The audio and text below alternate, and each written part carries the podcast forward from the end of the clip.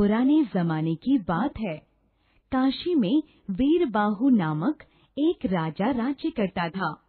वह अपनी प्रजा को बहुत प्यार करता था। उसके न्याय की चारों तरफ़ धूम थी। वीर वीरबाहु की रानी का नाम सुमति था। वह बहुत सुंदर थी। अपने माता पिता की इकलौती पुत्री होने के कारण अधिक लाड़ प्यार ने उसे घमंडी बना दिया था। सर्दी के दिन थे। एक दिन रानी अपनी सखियों के साथ गंगा स्नान करने गई। कड़ाके की सर्दी पड़ रही थी। स्नान करके लौटते समय रानी के हाथ पैर ठिठुरने लगे। उसने इधर उधर देखा तो एक छोटी सी झोपड़ी दिखाई दी। रानी ने अपनी सखियों से कहा, आओ, इस झोपड़ी को जलाकर तापें। एक सहेली ने कहा महारानी, यह किसी गरीब की झोपड़ी है। इसे जलाना ठीक नहीं। रानी ने कहा, चार तिनकों की झोपड़ी है, जल जाएगी तो क्या? नहीं बनवा देंगे? देखते ही देखते झोपड़ी में आग लगा दी गई।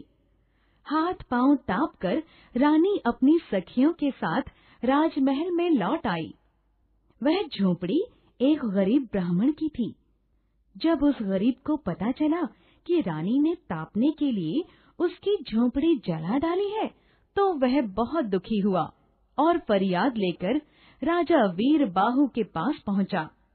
राजा को यह जानकर बहुत दुख हुआ कि महारानी सुमति ने एक गरीब ब्राह्मण की झोपड़ी जला दी। राजा ने महारानी को बुलाया और कहा, तुमने यह क्या किया? एक गरीब की झोपड़ी जला डाली? क्या तुम्हें यह शोभा देता है? रानी सुमति ने तुनक कर जवाब दिया, चार तिनकों की झोपड़ी के लिए इतना तूफ़ान? जला दी तो क्या हुआ? नहीं बनवा दूँगी. राजा ने शांत स्वर में कहा, रानी, यह मत भूलो कि तुम राजा वीर बाहु की पत्नी हो।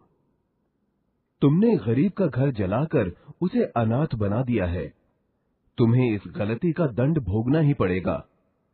तभी उस गरीब के साथ न्याय होगा। तुम्हें उसकी झोपड़ी फिर से बनानी होगी और वह भी अपनी मेहनत से। जब तक तुम अपनी मेहनत से वह झोपड़ी नहीं बना दोगी, तब तक तुम इस महल में नहीं रह सकती। रानी का सारा घमंड चूर चूर हो गया। अब वह अपनी भूल पर पछताने लगी। उसे समझ में नहीं आ रहा था कि क्या करे। आखिर उसने कमर कसी और जंगल में से लकड़ियाँ बीन बीन कर बेचने लगी। सर्दी, गर्मी और बरसात की परवाह किए बिना उसने एक वर्ष तक जी तोड़ परिश्रम किया।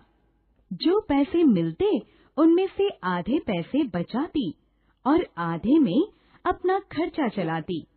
बचे पैसों से उसने झोपड़ी तैयार करवा दी।